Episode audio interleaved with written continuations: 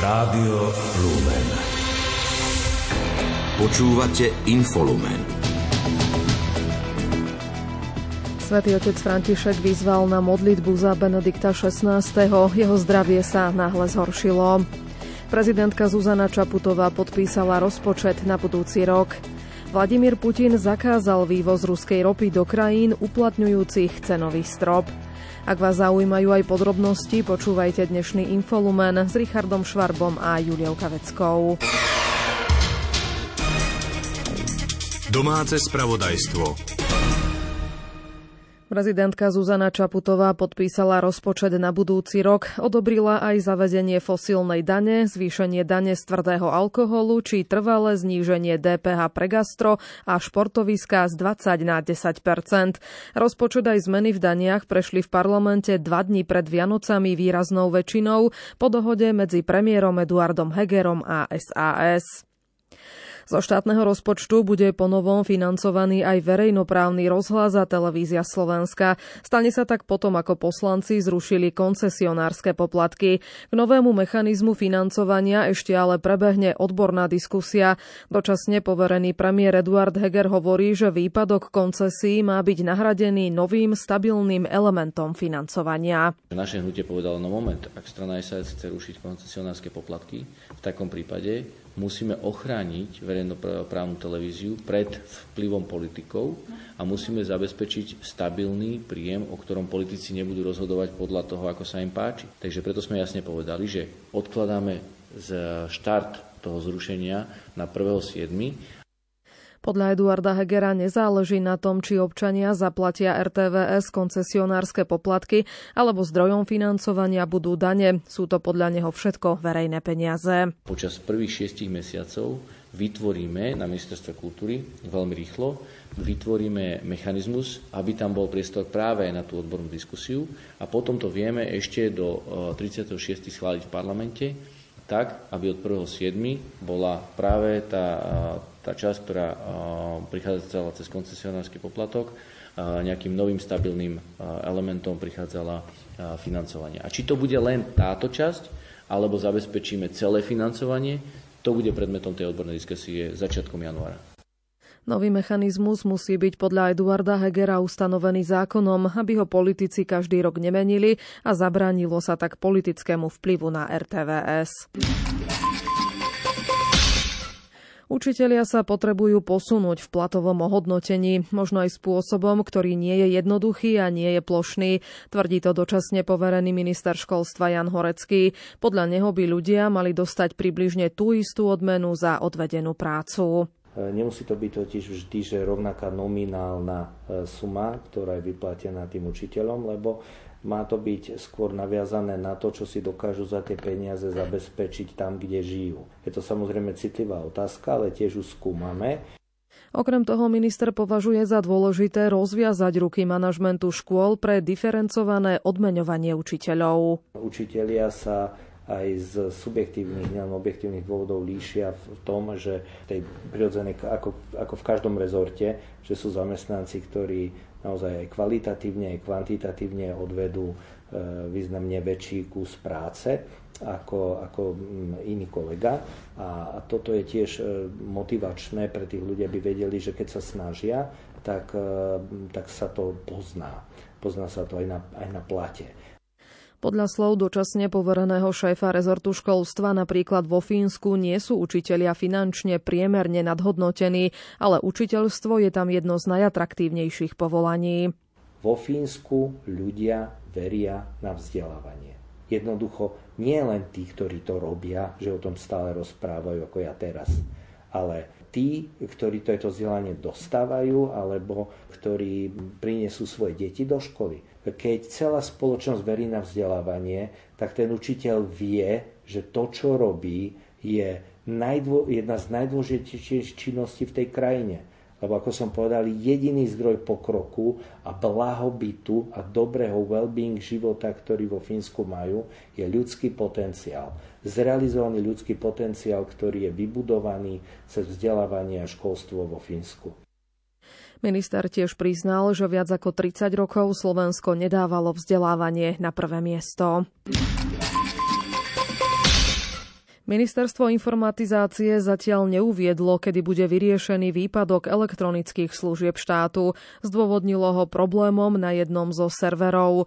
Na problém upozornila štátna slovenská pošta. Pretrváva podľa nej od útorka. Chrípková epidémia a preplnené detské ambulancie vrátane pohotovosti potvrdzujú pochybnosti v súvislosti so zámerom zmeny organizácie detských ambulantných pohotovostných služieb. Vyplýva to zo spoločného vyhlásenia Asociácie nemocníc Slovenska a Lekárskeho odborového združenia. Na potrebu zmeny organizácie detských ambulantných pohotovostí upozornil minister zdravotníctva Vladimír Lengvarský. Slovenský ochranársky snem a ďalšie environmentálne organizácie odmietajú novelu zákona o posudzovaní vplyvov na životné prostredie. Požiadali prezidentku Zuzanu Čaputovu, aby zvážila možnosť vrátiť ju do parlamentu. Novelu považujú za nepriateľnú a v rozpore s Arhuským dohovorom, najmä v oblasti zapojenia sa verejnosti do rozhodovacích procesov týkajúcich sa životného prostredia. Zásahový tým pre medvedia, medvedia hnedého usmrtil v tomto roku 8 medveďov hnedých, 4 jedince zabili pytliaci, uviedli to štátni ochranári. Najväčší počet hlásení o problémových medveďoch prichádza z Podpolania, Hornej Nitry, Turca a Liptová. Dopravné inšpektoráty nebudú poskytovať služby 29. a 30. decembra. Dôvodom sú zmeny v systéme evidencie vozidiel platné od 1. januára 2023. Železničná spoločnosť Slovensko na budúci rok očakáva príchod 31 modernizovaných vozňov a útvar hodnoty za peniaze im odsúhlasil uplatnenie opcie na nákup piatich nových elektrických jednotiek. Informoval o tom generálny riaditeľ spoločnosti Roman Koréň. Vďaka eurofondov sa nám podarilo e, a podarí zmodernizovať viac ako dve tretiny vozlového parku, ale žiaľ musím povedať, je, týka sa to len regionálnej dopravy momentálne máme rozbehnuté projekty, čo sa týka obnovy vozidiel ehm, za viac ako 250 miliónov eur. Tie sa štartovali za posledných dvoch rokoch. Ehm, dobrou správou aj pre cestujúcu verejnosť je, že budúci rok je ten mílnik, keď tie vozidla začnú vo veľkom jazdiť po Slovensku. Podľa Romana Koreňa modernizujú aj 15 kusov vozidiel Tatranskej elektrickej železnice. Rozpracované sú aj ďalšie projekty. Zároveň montujeme do e, vybraných vozidiel e, radu 361 aj ETC, systém ETCS, čiže to je vlastne zabezpečovací systém. E, okrem toho, okrem tohto vozidlového parku investujeme aj do pracovísk určených na ich údržbu. Momentálne budujeme tri veľké pracoviska technicko-hygienickej údržby v Nových zákoch o zvolenie a v Humenom. Tam sú investície vo výške viac ako 100 miliónov eur a mali by vlastne začať slúžiť už koncom budúceho roku.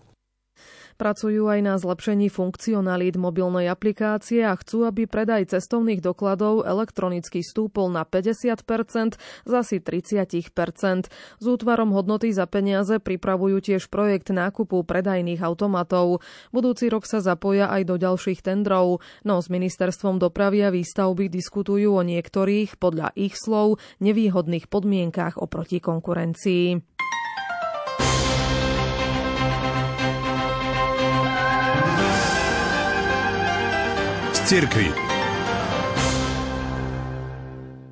V posledných hodinách došlo k zhoršeniu zdravotného stavu emeritného pápeža Benedikta XVI.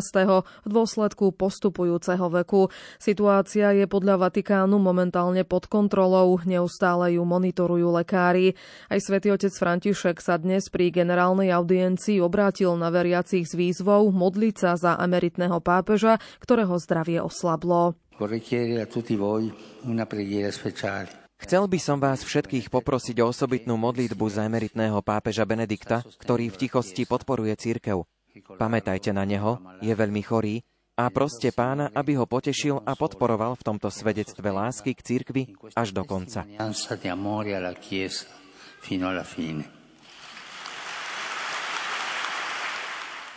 Po skončení generálnej audiencie sa pápež František vybral do kláštora Mater Ecclesia, aby navštívil Benedikta XVI. K modlitbám za emeritného pápeža vyzýva aj predseda konferencie biskupov Slovenska a košický arcibiskup metropolita Bernard Bober. V Trnave včera slávnostne odhalili pamätník nenarodeným deťom. O jeho postavenie sa tri roky usilovalo Združenie Naše mesto. Stavebné práce na cintoríne na kamennej ceste začali pred niekoľkými mesiacmi. Člen projektového týmu a jeden z iniciátorov Rastislav Mráz hovorí, že podľa zámeru má byť miestom pokoja, prijatia a odovzdania. Súsošie symbolizuje okamih stretnutia a útechy v bolesti. Predovšetkým pre rodiny, ktorí si v živote prešli bolavou skúsenosťou skúsenosťou spontánneho potratu. Podľa štatistik je to na Slovensku každé desiaté tehotenstvo končí spontánnym potratom a toto je miesto, kde si tie rodiny môžu touto bolavou situáciou e, prejsť, či už e, pochovať samotné dieťatko, alebo teda nájsť tú inšpiráciu v tom umení, e, ktoré ponúka toto pietné miesto. Ústredným motívom je súsošie zobrazujúce plačúcu matku podopieranú manželom. Jeho autorom je Martin Hudáček. Dieťa je zhotovené z priesvitného materiálu, symbolu väčšnosti. Na podporu výstavby sa na jeseň konal benefičný koncert. Spolu sa na pamätník medzi darcami vyzbieralo viac ako 13 tisíc eur. Celkové náklady boli vyrátané na zhruba 30 tisíc eur. V deň počatého dieťaťa 25. marca by chceli na slávnosti predstaviť celý príbeh tohto tohto pamätníka. Organizovať plánujú aj každoročné modlitbové stretnutia na začiatku novembra pri spomienke na zosnulých.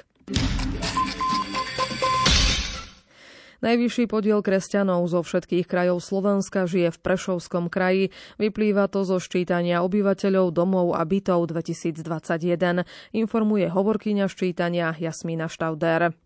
V Prešovskom kraji sa k niektorej z kresťanských cirkví hlási 674 338 obyvateľov, čo predstavuje 83,4% zo všetkých obyvateľov kraja. Ide o suverene najvyšší podiel kresťanov zo všetkých krajov Slovenskej republiky. V Bratislavskom kraji sa ku kresťanstvu hlási necelých 50% zo všetkých obyvateľov v kraji, čo naopak predstavuje najnižší podiel zo všetkých krajov na Slovensku. Vo zvyšných šiestich krajoch je podiel kresťanov v intervale od 63,5% do 75 Z celkového počtu takmer 5,5 milióna obyvateľov sa k niektorej z kresťanských cirkví hlási viac ako 3 milióny 700 tisíc obyvateľov, teda 68,5 Pastorácia v rómskych komunitách existuje už 30 rokov. Aktuálne aktívne prebieha v asi 25 obciach a v stovke obcí v rámci farskej pastorácie. V uplynulých mesiacoch podporila prácu pastoračných pracovníkov v rómskych komunitách aj vláda. Dotácia je určená najmä na im mzdy, čo prinieslo množstvo pozitívnych zmien. Pastorácia v rómskych komunitách sa realizuje v rôznych pastoračných dielach či na rôznych miestach, najmä na východnom Slovensku. Podľa koordinátorky KBS pre napomáhanie pastorácie Rómov Renáty Ocilkovej pastoračná práca neobnáša iba duchovnú službu. Pastoračná práca v rómskych komunitách zahrňa výchovu, formáciu, ale aj vzdelávanie, sociálne či zdravotné poradenstvo alebo sprevádzanie, duchovné, odborné, psychologické. Problémom však bolo, že túto prácu, ktorá nebola honorovaná, mohli kňazi, reholné sestry či laickí spolupracovníci vykonávať len popri svojej práci. V roku 2020 napokon vláda schválila pilotný projekt, ktorý podľa Renaty Ocilkovej zaručoval mzdy pre pastoračných pracovníkov na dva roky, čo prinieslo svoje ovocie. Vďaka pastoračným pracovníkom sa podarilo zrealizovať dvojnásobok podujatí alebo aktivít, prác a služieb s Rómami a pre Rómov, čo sa odrazilo na kultivovanejšom správaní detí a postoj postojoch dospelých. Formáciou bol zachytený dvojnásobný počet ľudí, viac ako 500 ľudí je v pravidelnej formácii, čo sa prejavilo aj lepším spolunažívaním s majoritou, zapojenie sa do farských dní, do obecných aktivít a tak ďalej. Renáta Ocilková je presvedčená, že práca pastoračných pracovníkov pomáha odstraňovať sociálne vylúčenie a prispieva k inklúzii a podporuje desegregáciu, degetoizáciu a demarginalizáciu. Zlepšuje sa životné prostredie, zväčšuje sa spolupráca s majoritou v rôznych oblastiach, zvyšuje sa vzdelanosť a zamestnanosť, zdravotná a bytová stránka sa zlepšuje. Súčasná vláda premiéra Eduarda Hegera na začiatku roka schválila predlženie projektu na jeden rok s prísľubom pokračovania v ďalšom období. Či však bude táto podpora pokračovať aj ďalej, ukáže čas, a to aj vzhľadom na zložitú súčasnú politickú situáciu. Správy zo sveta.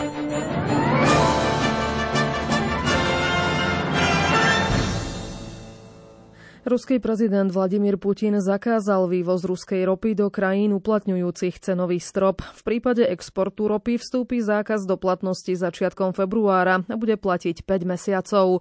Pri ropných produktoch by ruská vláda mohla stanoviť neskorší, neskorší začiatok platnosti zákazu.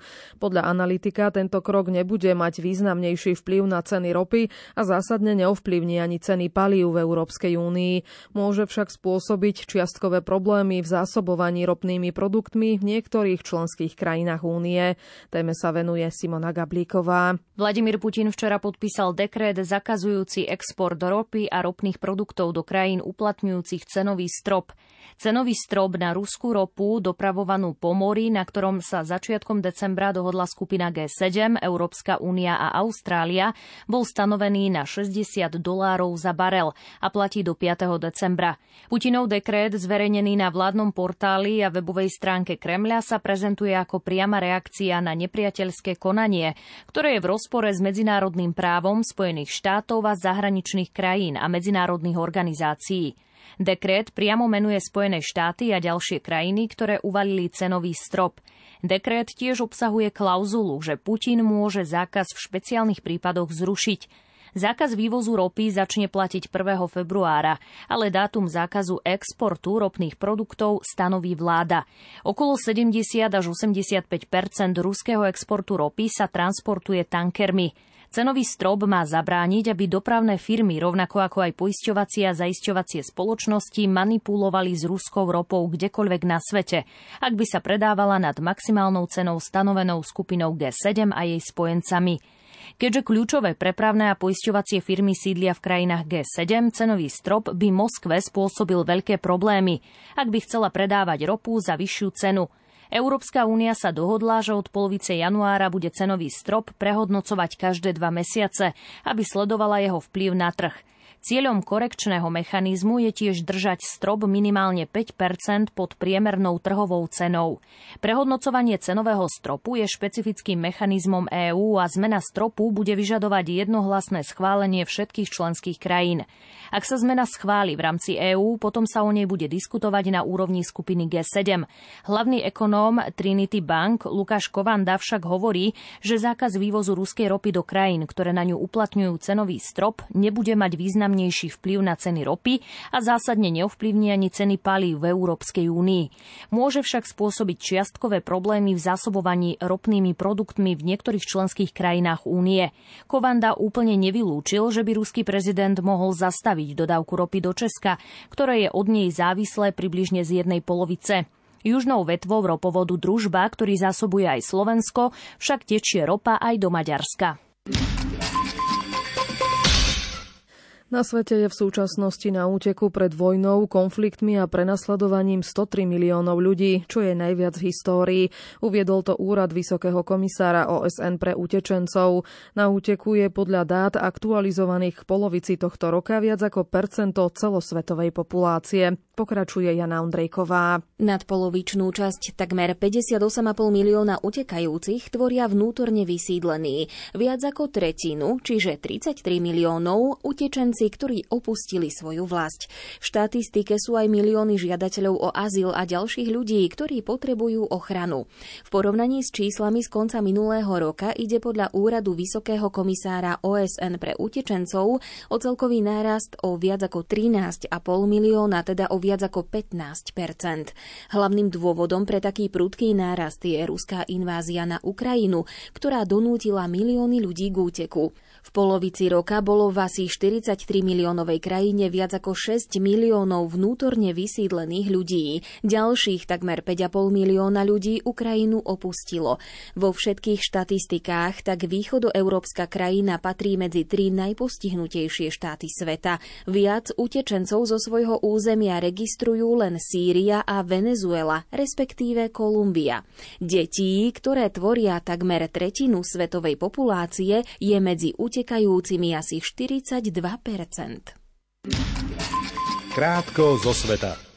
Kreml dnes zavrhol 10-bodový mierový plán ukrajinského prezidenta Volodymyra Zelenského s tým, že návrh na ukončenie konfliktu na Ukrajine musí prihliadať aj na novú realitu a na pripojenie štyroch ukrajinských administratívnych oblastí k Rusku. Medializovaný plán Volodymyra Zelenského zahrania stiahnutie ruských vojsk z medzinárodne uznaného územia Ukrajiny a teda aj zo spomínaných štyroch oblastí a Krymského polostrova, ktorý Moskva anektovala ešte v roku 2014. Kosovo uzatvorilo svoj najväčší hraničný priechod po tom, čo ho na srbskej strane zablokovali demonstranti, aby tak preukázali podporu kosovským Srbom, ktorí odmietajú uznať nezávislosť Kosova. K tomuto najnovšiemu protestu prišlo len niekoľko hodín potom, čo Srbsko uviedlo, že v súvislosti so stúpajúcim napätím medzi Prištinou a Belehradom uvádza do stavu pohotovosti svoju armádu. Severokorejský vodca Kim Jong-un odhalil na prebiehajúcom výročnom zjazde ústredného výboru vládnucej korejskej strany korejskej strany práce vojenské ciele svojej krajiny na budúci rok. Naznačil pri tom, že aj v roku 2023 budú pokračovať intenzívne skúšky zbraní. Počas jazdu vládnucej strany kým okrem toho poukázal na nedostatky v takých oblastiach, ako sú veda, vzdelávanie a zdravotníctvo a navrhol spôsoby, ako ich prekonať. Nastupujúca ultrakonzervatívna vláda izraelského premiéra Benjamina Netanyahua označila rozširovanie židovského osídľovania v palestínskej okupovanej enkláve západný breh Jordánu za svoju najvyššiu prioritu. Vláda to oznámila deň pred slavnostným uvedením do úradu. Väčšina medzinárodného spoločenstva poklada izraelské osady v predjordánsku za ilegálne a za prekážku v dosiahnutí mieru s palestínčanmi.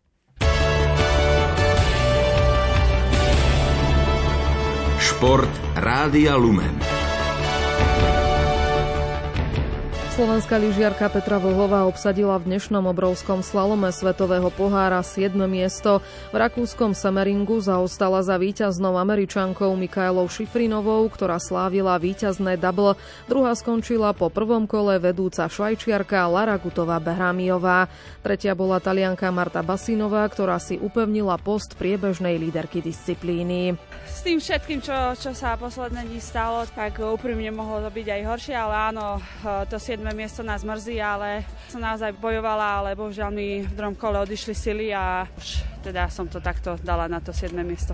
Nepovedala by som, že mi to nesadlo, ale urobila som e, jednu chybu na rovine, kde som v podstate stratila rýchlosť a potom, e, potom sa to viezlo až do cieľa a ešte pred cieľom som trošku bola pomalšia. Zajtra je na programe nočný slalom, prvé kolo je na programe o 15. hodine. Rakúsky lyžiar Vincent Krichmajer sa stal víťazom medzisviatočného zjazdu Svetového pohára. V talianskom Bormiu triumfoval pred Kanadianom Jamesom Crawfordom. Tretí skončil obhajca malého globusu v kráľovskej alpskej disciplíne Nor Alexander Omolt-Kilde.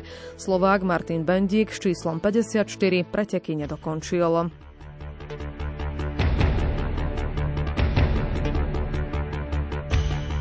Slovenskí hokejoví reprezentanti do 20 rokov vstúpili neúspešne do majstrovstiev sveta v Kanade. Vo svojom prvom zápase podľahli včera finalistom z predošlého šampionátu z Fínska 2-5. V ďalšom zápase sa zverenci Ivana Feneša stretnú dnes z USA. Hokejová typos Extraliga dnes pokračuje 48. kolom. Zatiaľ rozohrali dva zápasy. Liptovský Mikuláš po prvej tretine vyhráva nad zvolenom 2-1 a Banská Bystrica remizuje, respektíve prehráva s Popradom v prvej tretine 0-3. O 18. hodine privítajú Košice Spišskú Novú Ves, Prešov bude hostiť Duklu Michalovce, Nitra sa stretne s Trenčínom a Nové zámky so Slovanom Bratislava.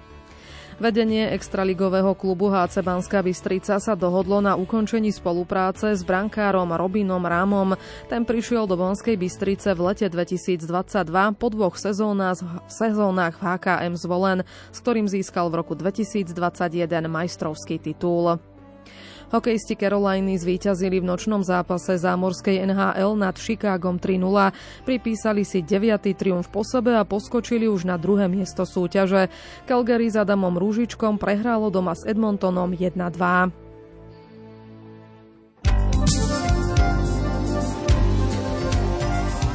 Počasie